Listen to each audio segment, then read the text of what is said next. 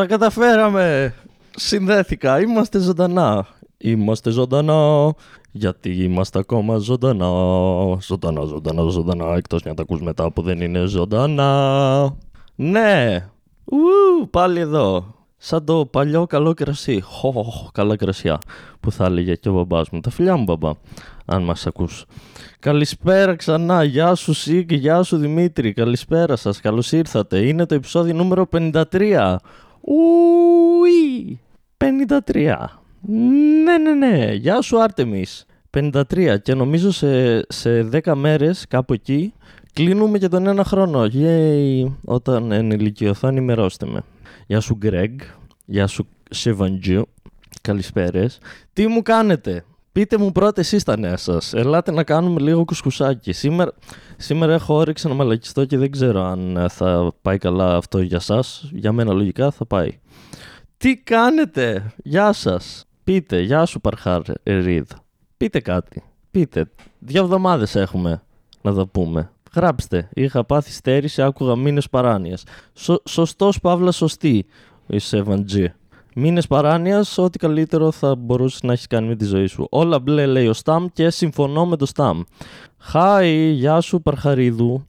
Ε, τι να πρωτοσχολιάσω; Ε, η κατάσταση είναι απελπιστική. Το, η παραγωγή καταστρέφεται. Καταρχάς, προσπάθησα να πιάσω τα μαλλιά μου κοτσιδάκι ρέψιμο είναι και 49, καλό, καλός χρόνος. Και δεν φαίνεται λειτουργικό κοτσιδάκι. Φαίνεται σαν να το σχεδίασε νορβηγός αρχιτέκτονας το κοτσιδάκι μου αυτή τη στιγμή.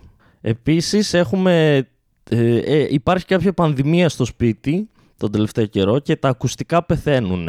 Δεν ξέρουμε γιατί, απλά μέσα σε μια εβδομάδα τρία ακουστικά πεθάνανε. Οπότε αυτή τη στιγμή φοράω το πτώμα του ενός γιατί από τη μία λειτουργεί ενώ από την άλλη όχι και γι' αυτό δεν φοράω το αριστερό ακουστικό γιατί νομίζω ότι θα κουφαθώ. Τι απέγινε το τρίτο φρύδι, ρωτάει η Παρχαρίδου. Δεν ξέρω αν εννοεί το μουστάκι ή την ένωση των δύο μου φρυδιών από πάνω, δηλαδή αντί να πει ένα φρύδι πετρία, αλλά ξυρίστηκα. Σαν αποτυχημένο σαμουράι λέει. Γιατί αποτυχημένος και όχι απλά σαν σαμουράι; Έπαθα anxiety attack προχθές και χαίρομαι μόνος μου. Χαίρεσαι που έπαθες anxiety attack. Δεν θα έπρεπε. Δεν είναι καλό σημάδι για τη ζωή αυτό. Χαλιακούστηκα. Τι κάνετε; Ποιος χώρισε; Πείτε μου. Τα νεάκια σας. Ποιος χώρισε; Ποιο, ποιος πέρασε μαθήματα; Περάστηκα ένα μάθημα; Γιατί εγώ τελικά δεν έδωσα. Δεν ξέρω αν, αν το σχολιάσαμε αυτό. Αλλά ναι. Α, δεν μπορούσα να συνδεθώ. Γιατί ακόμα και και όταν αποφασίζεις να κάνεις κάτι, έρχεται η ζωή και σου λέει: Ωπ, τσίμπα, τσίμπα τα αρχιδάκια μου.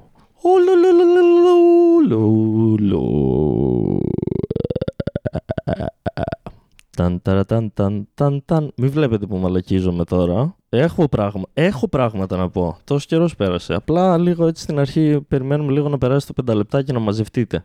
Ναι, γιατί η εβδομάδα ήταν απλά σαν να ήμουν νεκρός και δεν περνάω καλά. Μ. Μ όπως, όπως θα κάναμε εγώ και ο φίλος μου ο Μπίτσις ο ένας τον άλλον και μετά θα γελούσαμε. Δύσκολο παιδί. Τα φιλιά μου στον Μπίτσι αν μας ακούει. Μου λείπεις Μπίτσι, πουτάνα Μπίτσι, πότε θα σε δω; Δεν χωρίσα, αλλά η πρόσφατη πρώην είναι ακόμα abusive. όπως έκανα και στον προηγούμενο. Δύσκολα. Εγώ στήρωσα μία δέσποτη γατούλα και τη φιλοξενώ μέχρι να αναρρώσει. Μπράβο, Άρτεμι. Μπράβο. Κάνεις όντως κάτι χρήσιμο για την κοινωνία.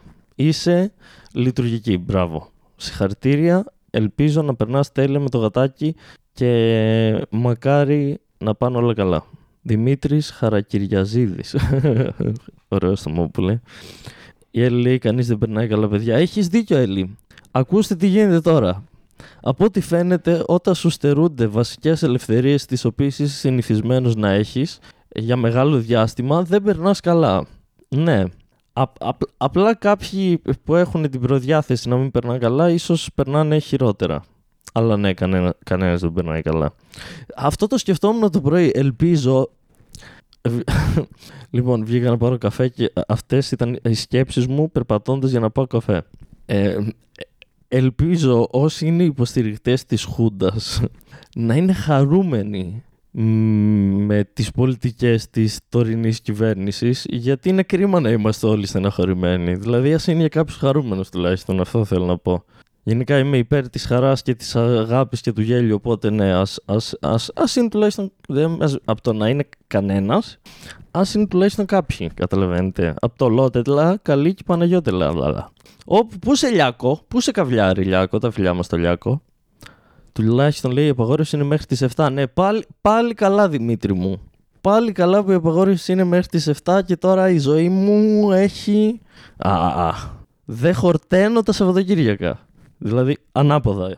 Το ανάποδο ήθελα να πω. Χορτε... Παραχορταίνω τα Σαββατοκύριακα. Σε φάση δεν περιμένω, θα τελειώσει ποτέ το γαμμένο. Α, ναι. Α, Έχουμε, ναι, νομίζω είμαστε δύο εβδομάδες ή δύο εβδομάδες και τρεις μέρες κάτι τέτοιο από το προηγούμενο επεισόδιο. Γεια, από εκεί που έκανα δύο την εβδομάδα, ε, τσουπ, δύο εβδομάδες κενό. Ε, δύ, δύσκολη η ζωή, παιδιά. Ε, γενικά είναι, ναι, καταλαβαίνετε. Εντάξει. Όλα, όλα καλά η ζωή, ναι. Είμαι, είμαι έτοιμος να, να, να ξαναπεράσουμε καλά. Μου στείλατε και μηνυματάκια κάποιοι γλυκούλιδες. Τι κάνεις, είσαι καλά, ανησύχησα σε, σε, σε post και... Ε, ευχαριστώ πάρα πολύ. Είμαι, είμαι μια χαρά, δεν έγινε κάτι. Ου, ζωή. Α, κουράστηκα. Αυτό έγινε. Πήγα και γιατρό, ο Κυριλέ και με τη γιατρό όλα καλά. Και ψάχνω, ακούστε τι γίνεται τώρα. Από ό,τι φαίνεται, είμαστε σε αυτό το σημείο της καμπής που κλείνουμε ένα χρόνο ουσιαστικά από το stand-up, που πλέον η στέρηση είναι σε δραματικό επίπεδο. Και πρέπει κάπως αυτή την ενέργεια κάπου να, να τη διοχετεύσω για να μην εκραγεί το κεφάλι μου. Γιατί μια μέρα απλά θα ξυπνήσω και δεν θα ξυπνήσω γιατί το κεφάλι μου θα έχει εκραγεί σαν καρπούζι σε καρτούν. Κάπου πρέπει να διοχετευτούν τα πράγματα στο κεφάλι μου. Οπότε η φάση είναι ότι λίγο προσπάθεια περπάτημα, να βγαίνουμε και λίγο έξω, ε, ε, ε. Δηλαδή είμαστε που είμαστε κολόχοντροι και δεν κάνουμε τίποτα όλη μέρα, ας περπατήσουμε λίγο τουλάχιστον. Ε, ας μην πεθάνουμε στα 40 μας, ας περπατήσουμε λίγο να πιάσουμε τα 50.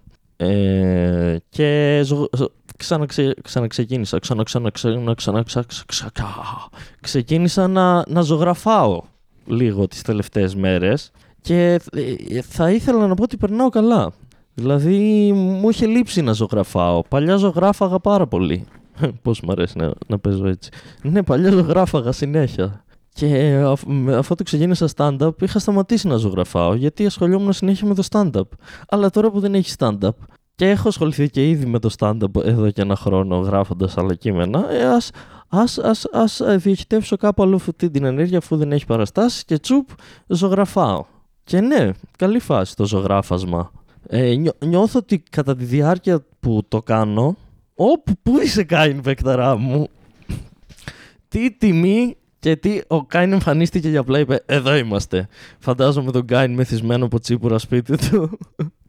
9 η ώρα Κυριακή να ανοίγει το, να ανοίγει το Instagram και να βλέπει, όπ, κάνει live Κυριαζίδης, καλή παράνοια, ας πω να δω μεθυσμένος τι λέει.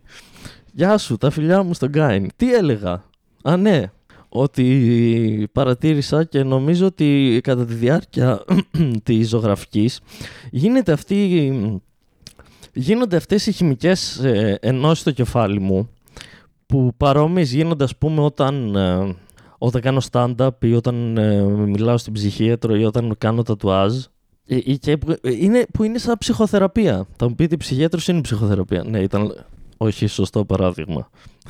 Ο Κάνει λέει χαχαχά έτσι. Ναι, οπότε αυτή θα είναι η φάση μου τώρα. Ζω, ζωγραφακή, ε, κάνα podcast, κάνα περπάτημα, μπορεί και κάνα βιβλίο γιατί έχω κάνα δυο εδώ που με ψήνουνε και μέρα μέρα να, να επιζήσουμε για να μην πέσουμε κι άλλο και φτάσουμε ουι, κάτω κάτω. Τι άλλο ήθελα να πω; Ναι, ε, είμαστε σοκ και δέος. Φτάσαμε τους τέσσερις στο Patreon. Ουι, τέσσερα άτομα. Μπράβο στον τέταρτο Δημήτριο και συγχαρητήρια και είμαι χαρούμενος για σένα Νένς. Μπράβον σου. Μπράβον σου και θα σου είμαι για πάντα υπό, υπόχρεος. Ε, ναι, ε, ήθελα να πω για ένα πρόβλημα το οποίο νομίζω ότι το λύνει εν μέρη η ζωγραφική. Αυτό, το, αυτό, τον, αυτό που συζητούσαμε με τη γιατρό ότι πρέπει να βρω κάτι να μου καλύψει αυτό το κενό που έχω μέσα μου λόγω της έλλειψης παραστάσεων. Και η σκέψη που έκανα είναι ότι εμένα μου πήρε 21 χρόνια να βρω κάτι που να μπορεί να καλύψει αυτό το κενό. Και το βρήκα και τώρα εδώ και ένα χρόνο δεν, δεν μπορώ να το έχω. Οπότε τώρα πρέπει να ξαναβρω από την αρχή κάτι άλλο μέχρι, μέχρι να ξαναμπορώ να... Α, δύσκολα μου βάζετε. Ο Φρελόγκο κλαίει απ' έξω, γιατί αυτή είναι η φάση του, χωρίς λόγο. Κλαίει. Θα το ανοίξω, θα μπει, θα κάνει δυο σβούρες, θα φύγει πάλι. Θα κλείσω, ουπ. Ε, ε, δώσε μου σημασία, είμαι κι εγώ εδώ, παίξε με. Έχουμε κι άλλα πράγματα, Φρελόγκο, δεν έχουμε μόνο εσένα να χαϊδεύουμε. Έχουμε και το πουλί μας να χαϊδεύουμε. Όπ, τα χέρια μου τα βλέπετε, είμαι κύριος. Τι έλεγα όμως. Ναι, 21 χρόνια, μ, δύσκολα. Μ, άλλα 21 δύσκολα. Μ. Ε, είχαμε τσικνοπέμπτη, παιδιά. Ακούστε τι γίνεται τώρα.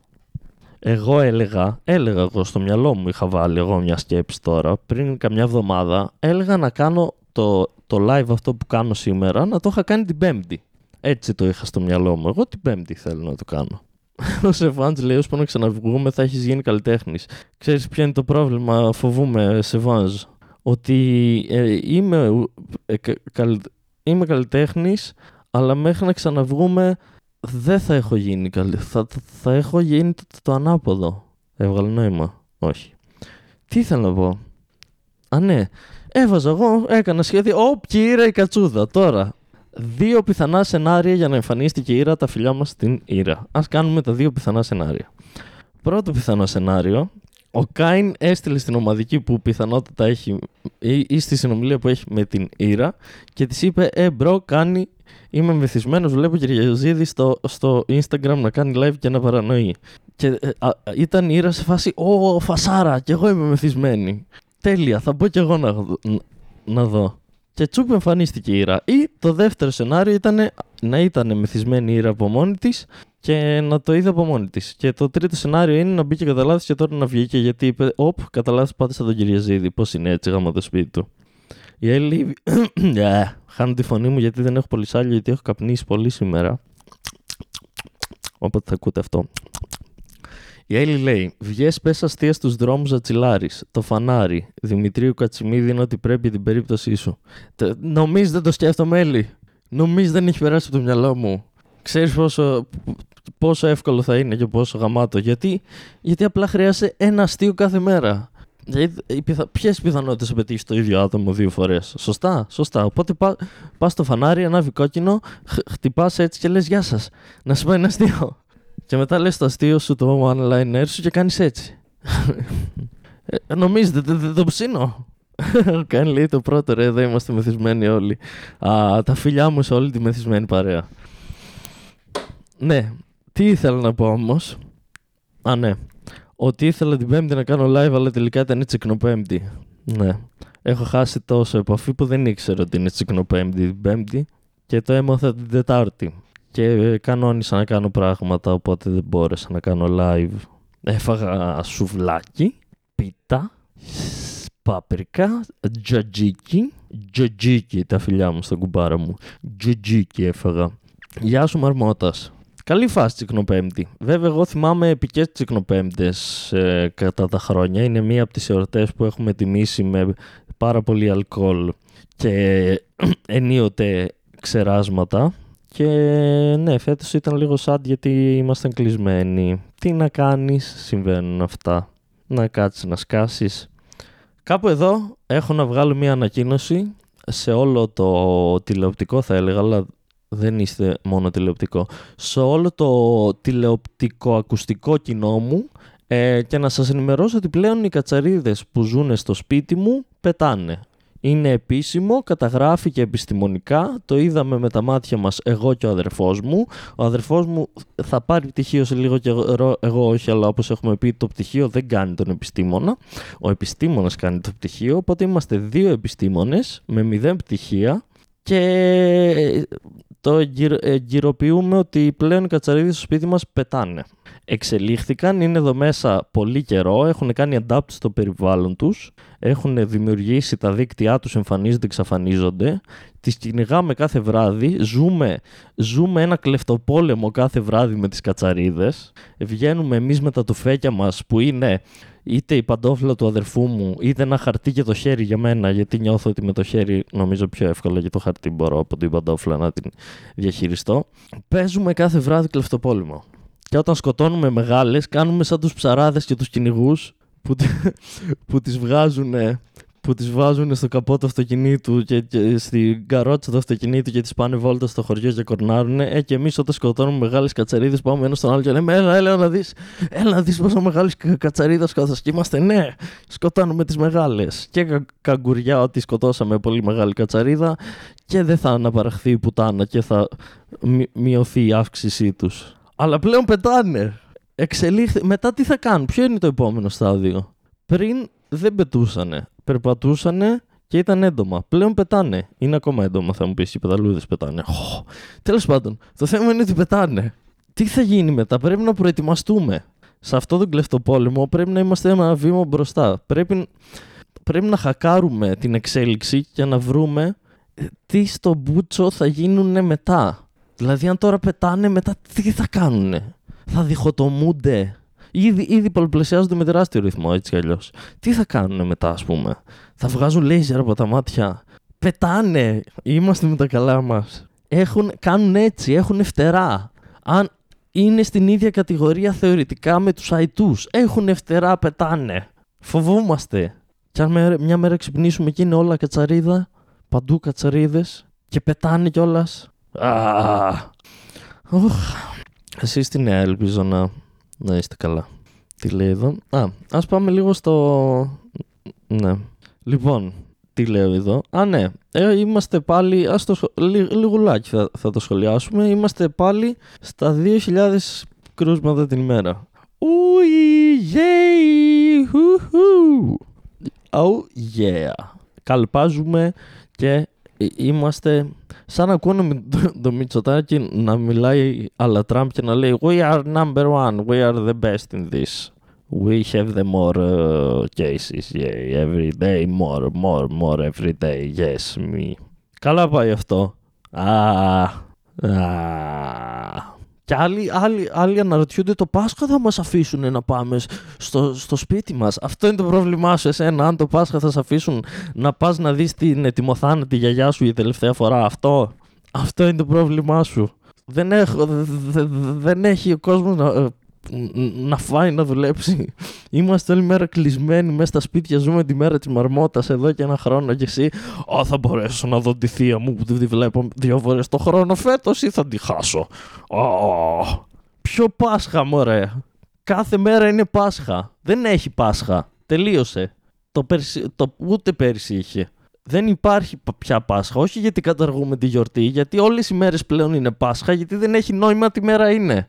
Οπότε τι μου λέει, το Πάσχα θα προλάβω, σε αρχές Μαΐου θα προλάβω. Εδώ δεν ξέρω τι θα κάνουμε σε δύο εβδομάδες. Το Πάσχα, μπορώ να δω, ε.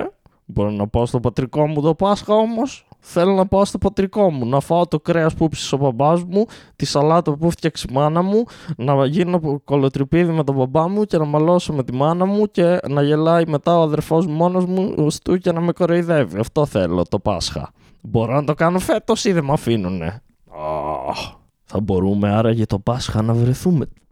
Τι λες, στα αρχίδια μας. Πεθαίνουμε. Κόσμος δεν εμβολιάζεται. Παρεμπιπτόντως έρχεται η μέρα που θα εμβολιαστεί ο μπαμπάς μου. Ευχηθείτε καλή τύχη στον, στον κύριο μπαμπά. Τα φιλιά μου. Ε, ελπίζω να είναι επιτυχές το εμβολ, ο εμβολιασμός του πατέρα μου και ούτε να έχει τσιπάκι, ούτε να έχει bluetooth, ούτε να έχει πολύ κορονοϊό και να τον πειράξει, ούτε να, να, να μην τον πιάσει το εμβόλιο για να κολλήσει κορονοϊό και να πεθάνει. Ελπίζω να πάνε όλα καλά με το εμβόλιο του, ούτε να πάθει αυτισμό γιατί παίζει και αυτό σαν σενάριο. Και άλλος μου σκέφτεται το Πάσχα. Τι θα γίνει το Πάσχα; Ωραίος. Επίσης, fun, fun fact. Fun fact με τον Δημήτρη. Fun fact. Το fun fact του επεισοδίου και της ημέρας και της ώρας και του λεπτού. Fun fact νούμερο 5.628.321.002. Έχουμε. Πάλι έφυγα. Έχουμε. Έχουμε πλέον στη χώρα μας 6.400 νεκρούς από κορονοϊό.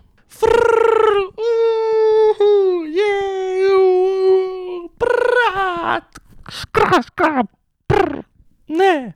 Για να, για να το δώσουμε λίγο, γιατί τώρα σκέφτεσαι, από τη μία σκέφτεσαι. Είμαστε 10, 10 εκατομμύρια 500 χιλιάδες ε, μπουνταλάδες σε αυτή τη χώρα. 6.000, 6.500, 6.400, σου λέω 6.500 γιατί είμαστε άπλες εμείς οι Έλληνες. Ε, 6.500 στα 10 μισό εκατομμύρια δεν είναι τίποτα, είμαι όλα καλά. Αλλά είναι με τι το συγκρίνεις, εκεί είναι το πρόβλημα. Γιατί 6.400 νεκροί είναι, είμαστε έτοιμοι, 2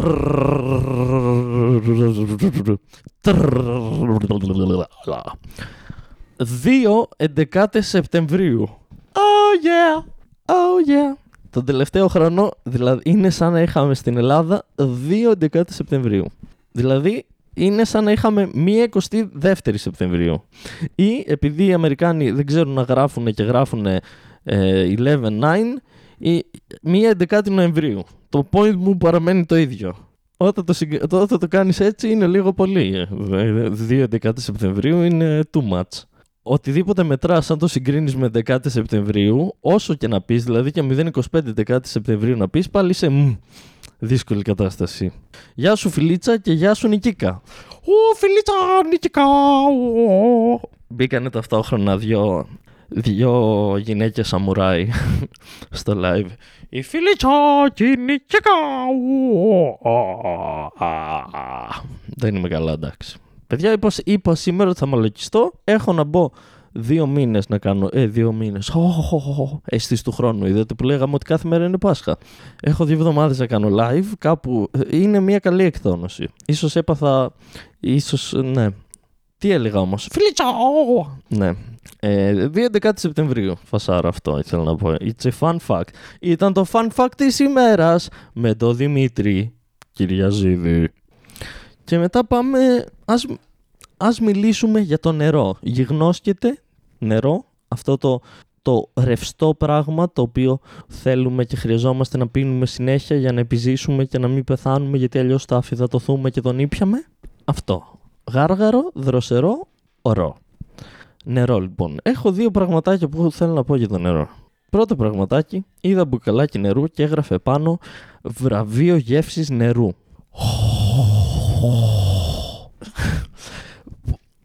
Πώς παίρνεις βραβείο γεύσης νερού; Και το συζήτησα και με κόσμο. Η απλοϊκή απάντηση είναι ότι είναι νερό. Το γράφει, δηλαδή, δηλαδή όταν το γράψατε βραβείο γεύσης, μετά γράψετε νερού. Δεν σκεφτήκατε, α, γράψαμε νερού. Δεν ταιριάζει με το βραβείο γεύσης. Είναι, είναι νερό. Τι, τι διαφο- πόσο διαφορετικές γεύσεις μπορεί να έχεις και να δοκι... Δηλαδή υπάρχουν ας πούμε... Λοιπόν, ας είμαστε μετριασμένοι στα νούμερά μας για να μην υπερβάλλουμε. Να πούμε ότι υπάρχουν 8 μεγάλες εταιρείες μπουκαλακίων νερών, ναι. Ας πούμε 8. Ωραία. Δηλαδή πήρα, πήγε ένας ειδικός, γιατί λογικά κάποιος έχει, έχει κάνει κάποιες σπουδές σε διατροφές και τέτοια ή κάτι τέτοιο χημικός, κάτι και έχει κάνει ένα μεταπτυχιακό στο, ή μάλλον διδακτορικό πιθανότητα για, για αυτό το θέμα στην γεύση του νερού. Και του φέρνουν τα 8 ελληνικά μπουκαλάκια νερό, τα ανοίγουν, τα βάζουν ένα σφινάκι από το καθένα, δεν βλέπει αυτός ποιο σφινάκι έχει πιο νερό και μετά τα δοκιμάζει και τα βαθμολογεί. Και έτσι καταλαβαίνει τόσο, τόσο πολύ διαφορές σε αυτά τα 8 νερά που μπορεί και τα βαθμολογεί κατά σειρά και λέει «Οπ, αυτό έχει την καλύτερη γεύση και παίρνει το βραβείο γεύση νερού». Βραβείο γεύση νερού, δηλαδή είπαμε στις διαφημίσεις και στις προωθήσεις να αυτοσχεδιάζουμε λίγο και να λέμε μερικά ψεματάκια. Δηλαδή, πώς γίνεται που 9 στις 10 διαφημίσεις αυτοκινήτων λένε πάντα ότι έχουν ένα βραβείο. Πρώτη στο καλύτερο βραβείο Σεντάν 2019. Ε, πρώτος στην αξιοπιστία στην Ευρώπη και κάτι τέτοιες μαλακίες. Ε, και αυτοί είπαν έχουμε βραβείο γεύση νερού. Και τους πίστεψαν. Και κανένας δεν λέει κάτι. Α, βραβείο γεύση νερού. Δεν, δεν βγαίνει κάποιος να πει, παιδιά, εδώ γράφετε βραβείο γεύση νερού. Καταλάβετε τι γράψατε μετά το βραβείο γεύση νερού. Η Σεβάντζ λέει για να δοκιμάσει το επόμενο νερό με τι ξεπλένει το στόμα τους. Πολύ σωστή ερώτηση και έχω την απάντηση. Για να δοκιμάσει το επόμενο. Ουσιαστικά η ερώτησή σου είναι ποιος είναι ο ενδιάμεσος καθαριστής Παύλα διαλύτης, που ουσιαστικά είναι και η μέση γεύση που θα χρησιμοποιήσεις σαν βάση ο τεσταριστής μας για να το συγκρίνει. Οπότε το χρειάζεται, έχεις δίκιο. Χρειαζόμαστε και άλλη μία μονάδα η οποία θα αποτελέσει τη μονάδα μέτρησης και σύγκρισης και αυτή η συγκεκριμένη μονάδα θα είναι το νερό βρύσης. Τώρα θα μου πείτε, Ε, Δημήτρη, σε κάθε περιοχή ε, νερό βρύσης διαφορετικό. Δεν με νοιάζει. Βρείτε μια περιοχή ποια θέλετε εσείς, ε, αυτό. Αρκεί να είναι το ίδιο. Ένα νερό βρύσης. Δεν μας νοιάζει. Συγκριτικά θα πάνε εξάλλου. Oh, κουράστηκα να φωνάζω για το βραβείο γεύση. Σας πιω λίγο νεράκι, παιδιά, γιατί δύσκολα. Και το άλλο πράγμα που ήθελα να πω για το νερό. Κάποιος άνθρωπος που γνώσκω μου είπε ότι θέλει να πίνει περισσότερο νερό και για να το καταφέρει αυτό αποφάσισε να κατεβάσει μία εφαρμογή στο κινητό η οποία εφαρμογή η χρησιμότητά της είναι ότι σου υπενθυμίζει να πίνεις νερό. Είμαστε τα πουτανάκια της τεχνολογίας. Όπως είπα προλίγου, το νερό εκφύσεως το αναζητάμε είναι μέσα στα ένστικτά μας γιατί το χρειαζόμαστε για να επιβιώσουμε. Όπως εκφύσεως θα αναζητήσεις μία στέγη για να μην πέσει κάτι πάνω σου, να μην βρέξει. Έτσι εκφύσεως αναζητάμε νερό γιατί χρειαζόμαστε νερό. Βέβαια, έχω κάτι στο μυαλό μου που δεν, δεν θυμάμαι ούτε που το έχω ακούσει, ούτε αν ισχύει. Αν δεν ισχύει, τι να κάνεις, συμβαίνουν αυτά. Λένε, δεν λέω ότι ισχύει, λένε ότι και, καλά αν φτάσεις να διψάσεις είναι ήδη αργά. Ότι για να διψάσεις, να νιώσεις ότι θες νερό, σημαίνει ότι αφιδατώθησες αρκετά. Οπότε να έχεις τον νου σου να πίνεις συχνά νερό. Και ναι, πλέον χρειαζόμαστε εφαρμογή για να μας θυμίσει να πίνουμε νερό. δηλαδή, ε, ε, το επόμενο στάδιο είναι προφανώς μια εφαρμογή να σου θυμίζει να αναπνέεις. Και μετά θα βγει και μια εφαρμογή να σου θυμίζει να κουνάς την καρδιά σου. Μα δεν μπορώ να το κάνω αυτό έτσι αλλιώς Δημήτρη. Ε, θα πεθάνεις. Γιατί χρειάζεται εφαρμογή. Τι να κάνουμε τώρα; Εφαρμογή για να μου θυμίζει να πίνει νερό.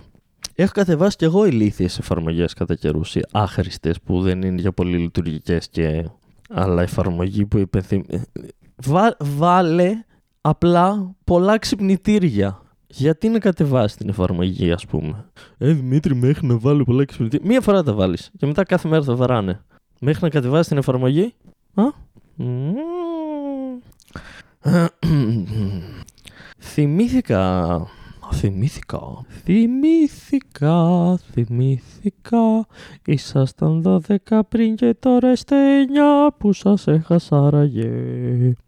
Μάλλον έχετε ζωή. Τι ήθελα να πω. Α, ναι. Κάτι λέγαμε με κάποιον, δεν θυμάμαι. Ακούστε τι γίνεται με τη μνήμη μου τώρα. Γενικά ήμουν πάντα υπερήφανος για το πόσο καλή μνήμη έχω. Μέχρι που νομίζω, μπορεί να, μπορεί να είναι και στο μυαλό μου, αλλά όλο στο μυαλό είναι. Ε, αλλά νομίζω ότι αφού του άρχισα να παίρνω θεραπεία, έχω αρχίσει να χάνω μνήμη, αλλά μνήμη RAM, όχι σκληρό. Δηλαδή θυμάμαι πράγματα από παλιά, αλλά πρόσφατα πράγματα ξεχνάω αν έκανα κάτι. Δεν ξέρω αν είναι άνοια αυτό, γιατί αν είναι άνοια αυτό, ε, είμαι, είμαι λίγο μικρός για να ξεκινάει η άνοια θα έλεγα. Και ε, είχα και παππού με άνοια θα έλεγα και δεν θα ήθελα να ξεκινήσω από τώρα. Φαίνεται καλή, άμα έχει ζήσει τη ζωή σου και είσαι 80 χρονών. Φαίνεται παράνοια η άνοια. Oh, φαίνεται μπορεί και να περνάει καλά ο άλλος. Δεν ξέρεις. Υποθέτουμε ότι δεν, δεν περνάει καλά, αλλά μπορεί, δεν είσαι μέσα στο κεφάλι του. Τέλος πάντων. Ελπίζω να μην παθαίνω άνοια τώρα. Αυτό θέλω να πω. Ναι, θυμήθηκα με κάποιον μιλούσα, λέγαμε κάτι για το σχολείο. Τα φιλιά μου στο σχολείο, αν μας ακούει. Και θυμήθηκα μια καθηγήτρια που είχα. Τώρα δεν είμαι 100% σίγουρος σε ποια τάξη την είχα. Νομίζω στην τρίτη ηλικίου. Θα πούμε τρίτη ηλικίου και βλέπουμε. Μπορεί και Δευτέρα. Μ, δεν θυμάμαι. Ναι, θυμήθηκα λοιπόν ότι είχαμε αυτή τη φιλόλογο στο σχολείο.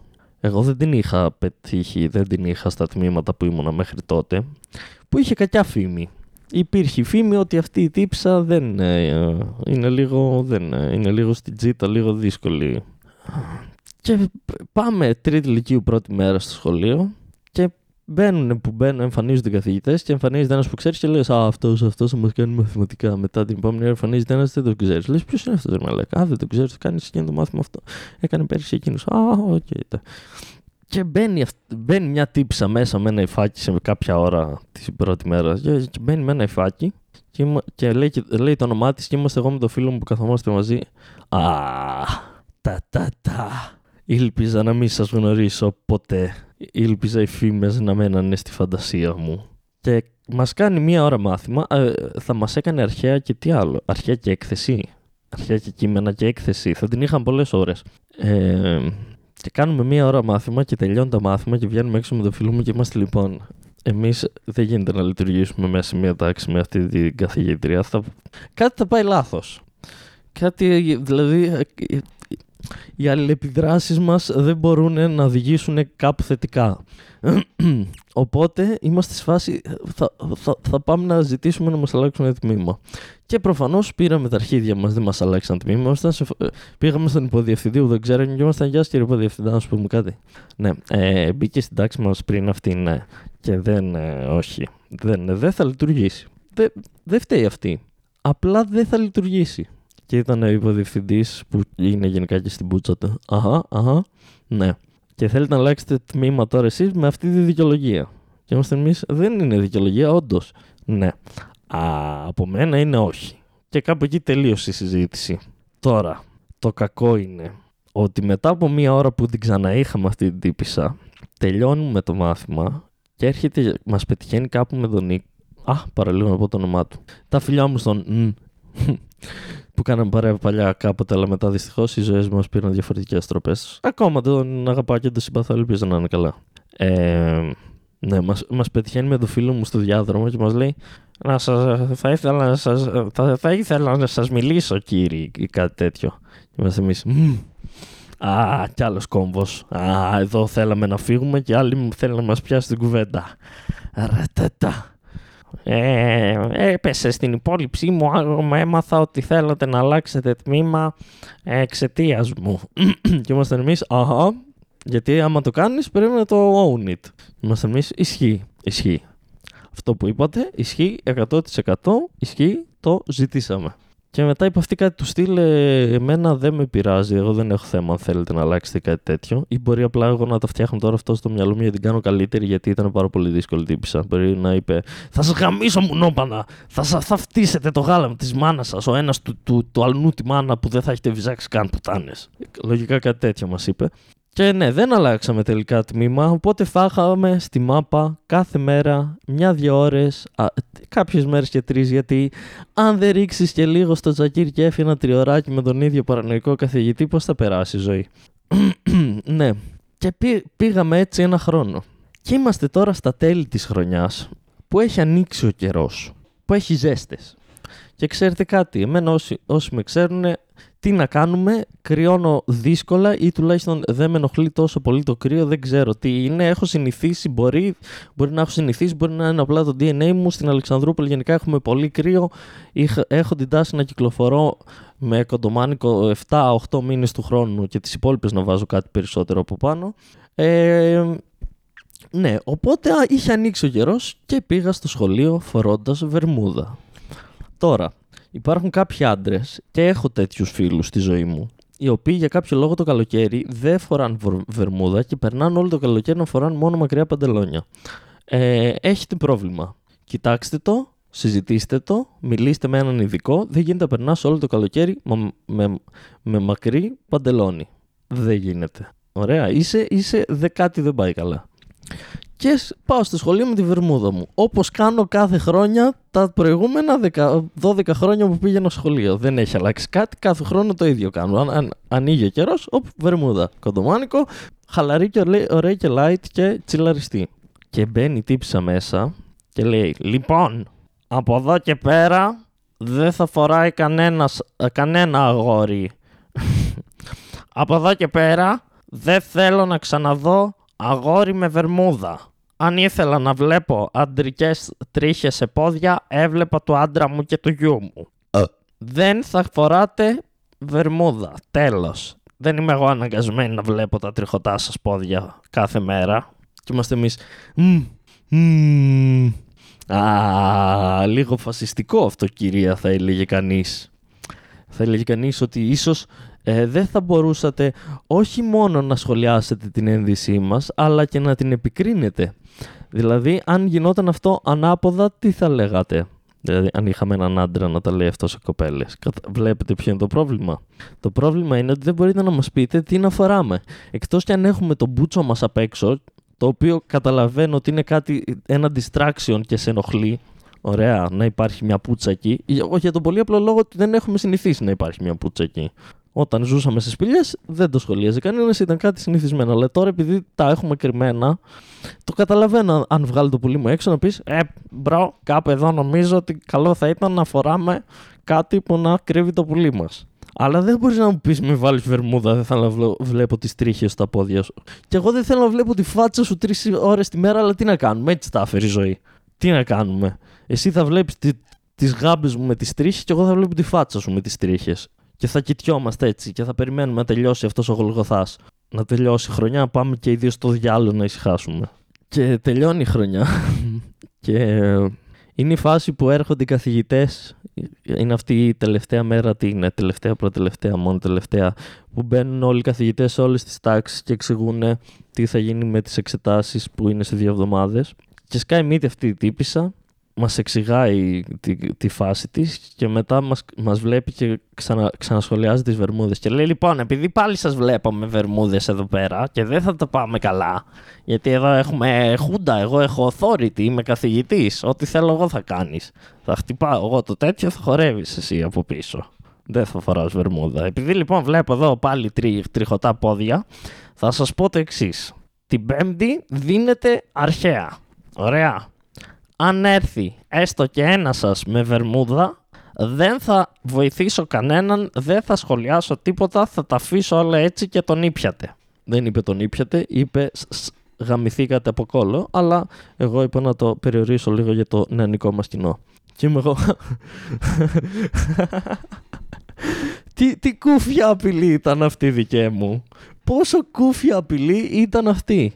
Ότι τι ότι εσύ μου λες σε μένα τώρα, δηλαδή λοιπόν, εσύ λες σε μένα που έχω να ανοίξω βιβλίο αρχαίων από την πρώτη γυμνασίου, που στην τρίτη λυκείου και τη δευτέρα λυκείου δεν ήξερα καν πώς λεγόταν το βιβλίο, που στη δευτέρα λυκείου τους πρώτους πέντε μήνες δεν είχα πάει στα αρχαία και η καθηγήτρια ε, με είδε για πρώτη φορά όταν γράφα την προηγούμενη μέρα πριν γράψουμε διαγώνισμα και είπε ποιος είναι ο Κυριαζίδης. Θες να μου πεις εσύ τώρα ότι αν εγώ δεν ε, ε, πω ναι σε αυτό που λες, δεν, δεν, δεν ακολουθήσω τον ψεύτικο νόμο που φτιάχνεις και αν αποφασίσω να τον σπάσω και να φορέσω βερμούδα, εσύ εμένα δεν θα με βοηθήσει στα αρχαία που εγώ έγραψα πέρυσι 7 και έρχομαι φέτος με το σκεπτικό να γράψω όσο χειρότερα γίνεται. Που μετά, που μετά την πρώτη γυμνασίου στα αρχαία κάθε χρόνο αυτό που έκανα είναι ότι έλεγα λοιπόν δεν ξέρω τίποτα, θα πάω, θα τα απαντήσω όλα υποχρεωτικά θα αυτοσχεδιάσω σε όλα και, και σκοπός μου είναι να απαντήσω μεν σε όλα αλλά να πάρω το χειρότερο βαθμό. Εσύ θα μου πεις εμένα τώρα που είχα το ρεκόρ 7 και πήγαινα στην τρίτη λυκείου και ήθελα να σπάσω το ρεκόρ 7, εσύ θα μου πεις εμένα τώρα δεν θα με βοηθήσει και εγώ θα πρέπει να πω δεν θα μας βοηθήσεις στα αρχαία. Ω, τι πάθαμε. Τι καταστροφή είναι αυτή. Όχι. Μαντέψτε ποιος έβαλε βερμούδα και ποιος δεν τους έδωσαν ε, σχολιασμό για τα θέματα στα αρχαία. Fuck you, καθηγήτρια που θα μου πεις σε μένα να μην φορά βερμούδα. Για πά, πάνε λίγο πιο εκεί εδώ, αν έρχεσαι. Ωχ, το βγάλω από μέσα μου. Είχα πάρα πολύ καιρό. Την είχα ξεχάσει τελείως αυτή την τύπησα, ρε. Γιατί ε, ε, είναι λίγο σάνταμα το συνειδητοποιήσει, αλλά πάνε 10 χρόνια που ήμουν τρίτη ηλικίου. Μόνο που το λέω, νιώθω το θάνατο λίγο πιο κοντά. Ναι, οπότε αυτές οι αναμνήσεις όσο περνάνε τα χρόνια μένουν πίσω. Γιατί έχεις κυρίως τις πρόσφατες εύκαιρε. Προφανώς τα θυμάσαι, αλλά τα έχεις πίσω. Και εγώ αυτή τη συγκεκριμένη πληροφορία την είχα ξεχάσει τελείως. Τη θυμήθηκα τις προάλλες και ήθελα να βγάλω λίγο το άχτι μου γιατί ναι. Ουφ, ωραία. Πάμε σε ερωτήσεις σας. Ήρθε η στιγμή, πέρασε η ώρα, έφτασε η στιγμή για ερωτήσεις και θέματα που μου στείλατε. Κάποια περίσσεψαν από την προηγούμενη φορά, κάποια τα στείλατε τώρα. Τουν τουν τουν τουρου τουν τουν τουν τουν τουρου του του του του του του του του του του τουρου. Τουρουρου.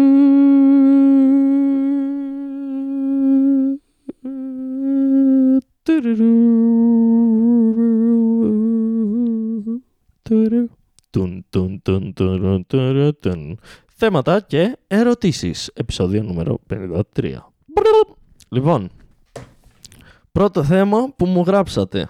Μου γράψατε το εξής. Ανανάς σε πίτσα. Παρένθεση. Μην με απογοητεύσει. Κλείνει παρένθεση. Μάλιστα. Θέλετε να μιλήσω για τον ανανά σε πίτσα, παρένθεση, μην με απογοητεύσεις, κλείνει παρένθεση. Θα μιλήσω λοιπόν για τον ανανά σε πίτσα, παρένθεση, μην με απογοητεύεις, κλείνει παρένθεση. Λοιπόν, γενικά, α ξεκινήσουμε από τη σχέση μου με τον ανανά. Ο ανανάς γενικά τα παιδικά μου χρόνια και τα εφηβικά μου χρόνια δεν κυκλοφορούσε στο σπίτι μας. Δεν ξέρω γιατί. Απλά δεν τρώγαμε ανανά. Δεν αγοράζαμε ανανά σε αυτό το σπίτι. Τρώγαμε πολλά άλλα φρούτα, ανανά δεν τρώγαμε δεν ήταν η φάση μας ανανά. Δεν ξέρω γιατί. Μάλλον επειδή και οι δύο γονείς μου είναι από χωριά τους, φαινόταν πολύ exotic το ανανά και θέλουν να μείνουν στα comfort zone φρούτα που έχουν στο χωριό τους και τα φτιάχνουν και οι ίδιοι και ξέρουν και εμπιστεύονται. Οπότε δεν υπήρχε ανανά στο σπίτι. Και είχα δοκιμάσει κάποια φάση και δεν μου είχε αρέσει αυτή η δοκιμασία και τον είχα απορρίψει. Και έχει κανένα δύο χρόνια που έχω ξαναδοκιμάσει και φαίνεται να με ψήνει περισσότερο. Αλλά σε πίτσα δεν ξέρω ακούγεται λίγο περίεργο. Ε, δεν το, δεν το κατακρίνω. Άμα δεν δοκιμάσω, δεν μπορώ να ξέρω. Αυτό δεν ισχύει γενικά. Δηλαδή, όταν κάποιος σου λέει Ε, και πώς δεν ξέρεις αν είσαι γκέι, αφού δεν έχεις δοκιμάσει. Ναι, και πώς δεν ξέρεις ότι η ηρωίνη γαμάει. Για, αφού δεν έχεις δοκιμάσει, δοκίμασε. Αν δεν θες να δοκιμάσεις, γιατί έχεις ακούσει ότι τον ήπιες. Ή θέλεις να δοκιμάσεις και όντως τον ήπιες. Οπότε, ναι, αυτό που θέλω να πω είναι ότι δεν ξέρω πώς είναι η πίτσα με ανανά. Δεν έχω δοκιμάσει. Μακάρι να είναι καλή. Γιατί να εύχομαι να είναι κακή. Άμα είναι καλή θα έχω άλλο ένα καλό πράγμα να φάω διαφορετικό. Αλλά φαίνεται tricky. Tricky, εκεί, εκεί, εκεί, εκεί που θα έλεγε και ο φίλος μου ο Σνούπιος, ο Δόγιος. Αυτά για την ανανά σε πίτσα. Ελπίζω να σε κάλυψα που δεν σε κάλυψε γιατί ουσιαστικά δεν έχω άποψη γιατί δεν έχω δοκιμάσει. Τα είπαμε νομίζω. Επόμενη ερώτηση. Λογοπαίγνια δεν είναι ερώτηση. Oh, ναι, επόμενο θέμα, λογοπαίγνια. Τώρα ακούστε τι γίνεται. Είτε εγώ έχω αναφέρει τη λογοπάγνια σαν λογοπάγνια σε αυτό το podcast, είτε την έχει αναφέρει κάποιος άλλος σε άλλο podcast, είτε κάποιος με παρακολουθεί στην πραγματική μου ζωή. Λοιπόν, πέρυσι και πρόπερσι ε, έκανε το Wonderwall στη Θεσσαλονίκη τα, ε, με παρουσιαστή τον Αλέξανδρο τον Χαριζάνη, τα φιλιά μας. Έκανε μια φορά το μήνα, κάτι τέτοιο νομίζω, τις τρεις εβδομάδες ίσως, έκανε ένα bar quiz που ουσιαστικά πηγαίνεις στο Wonderwall, παίρνεις κάτι να πιεις, όπως θα έκανες έτσι κι αλλιώς αν πήγαινε στο Wonderwall, και φτιάχνεις ομάδες με τους φίλους σου και μετά έχει κάνει κάτι, ετοιμάσει κάτι ερωτήσεις για κάποια πράγματα τυχαία, random ή και θεματικά ο κύριος Αλέξανδρος. Κάνει τις ερωτήσεις. Εμείς, σαν ομάδες, σημειώνουμε ποιες πιστεύουμε ότι είναι οι απαντήσεις. Μαζεύουν στο τέλος τα χαρτιά και ο νικητής κερδίζει μπύρα. Yay, τζάμπα μπύρα. Οπότε είχαμε πάει σε αυτό ε, με τον Κατέρι και τον αδερφό μου μία φορά. Είχαμε βγει δεύτερη. Α, με τον Κατέρι τον αδερφό μου και τον Χρήστο Καλετζίδη, τα φιλιά μας, αν μας ακούει. Που δεν νομίζω γιατί έχει ζωή. Ε, είχαμε πάει μία φορά. Και είχαμε βγει δεύτερη, αν δεν κάνω λάθος. Και ήμασταν, αχ, σαν δεύτερη. Αλλά μετά πήραμε μεταγραφή. Το Θωμά Δημόπουλο. Παιδιά, ο Θωμάς Δημόπουλος είναι κινούμενη κυκλοπαίδεια. Το παιδί τα ξέρει όλα. Και πήραμε μεταγραφή από το εξωτερικό Δημόπουλο και πήγαμε την επόμενη φορά και τους γαμίσαμε και κερδίσαμε. Γεια, τζάμπα πήρα, τζάμπα πήρα. Μετά πήγαμε μερικές φορές ε, Μπήκανε κι άλλοι στην ομάδα, μπήκε και η Έλλη σε κάποια φάση, μπήκε και η κοπέλα του αδερφού μου σε κάποια φάση. Δεν ξέρω αν μπήκε και η κοπέλα του Κατέρι, δεν θυμάμαι. Γενικά ήμασταν μια ομάδα που βγαίναμε 3-4 άτομα, όποιοι μπορούσαν κάθε φορά κτλ. Και, και το point μου είναι ότι αυτή η ομάδα την πρώτη φορά που πήγαμε σαν ομάδα και μας είπαν βάλτε ένα όνομα, δεν ξέραμε ότι θα πρέπει να βάλουμε όνομα. Εγώ πρότεινα την, να την ονομάσουμε Λογοπάγνια για να κάνουμε λογοπαίγνιο στο όνομα το οποίο είναι από μόνο του μια ευκαιρία για cringiness, αλλά να βάλουμε μέσα και την άγνοια γιατί είναι παιχνίδι ερωτήσεων γνώσεων και εμείς να δείξουμε ότι δεν ξέρουμε, δεν ξέρουμε πράγματα, απλά ήρθαμε να, να περάσουμε καλά και να ζήσουμε. Αυτό. Οπότε αυτή είναι η λογοπάγνια και η ιστορία της. Τα φιλιά μας στη λογοπάγνια αν μας ακούει. Ελμπρέτσο, πώς πάει η δίαιτα με χόλς; Ελμπρέτσο από εκείνη τη μέρα που έφαγα τις χόλς και μετά έχεζα πυρηνικά, δεν ξαναγόρασα χόλ. Όχι, δεν, δεν φταίνει χόλ. Εγώ φταίω που έφαγα τρία κουτιά. Αλλά ξέρεις κάτι; Ε, γι' αυτό δεν παίρνω. Επειδή με ξέρω ότι είμαι τέτοιος και θα καταλήξω να φάω πάλι τρία κουτιά. Λέω πάγνη, λοιπόν.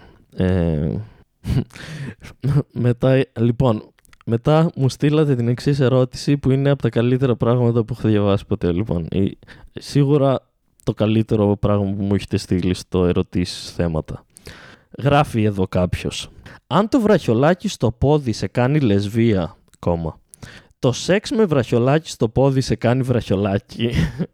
ε, εξαιρετική παρατήρηση και ναι, έχεις δίκιο, έχεις κάνει πολύ σωστά τα μαθηματικά. Το μάθατε πρώτοι εδώ στο Instagram Live Rant. Το σεξ με βραχιολάκι στο πόδι σε κάνει βραχιολάκι.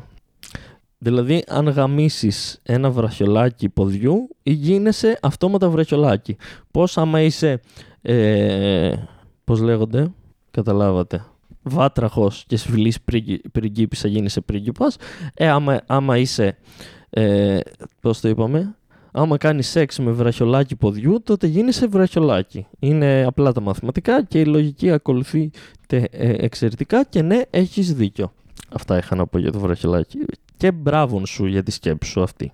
Εδώ ένας φίλος λέει: Όταν τελειώσει το Game of Thrones, κάντε ένα special επεισόδιο που θα αναφέρετε τις καλύτερες στιγμές. Κατάλαβες, Έλλη; Εμ τους δίνουμε τζάμπα podcast, εμ δεν κάνουν εγγραφή στο Patreon, εμ μας βάζουν και homework για το σπίτι. Α, έχετε κάνει 75 επεισόδια, κάντε ακόμα ένα να μας πείτε τις καλύτερες στιγμές να μαλώσετε, να γελάσουμε με τον πόνο σας. Κατάλαβες, Έλλη; Γεια σου, Μυρτό.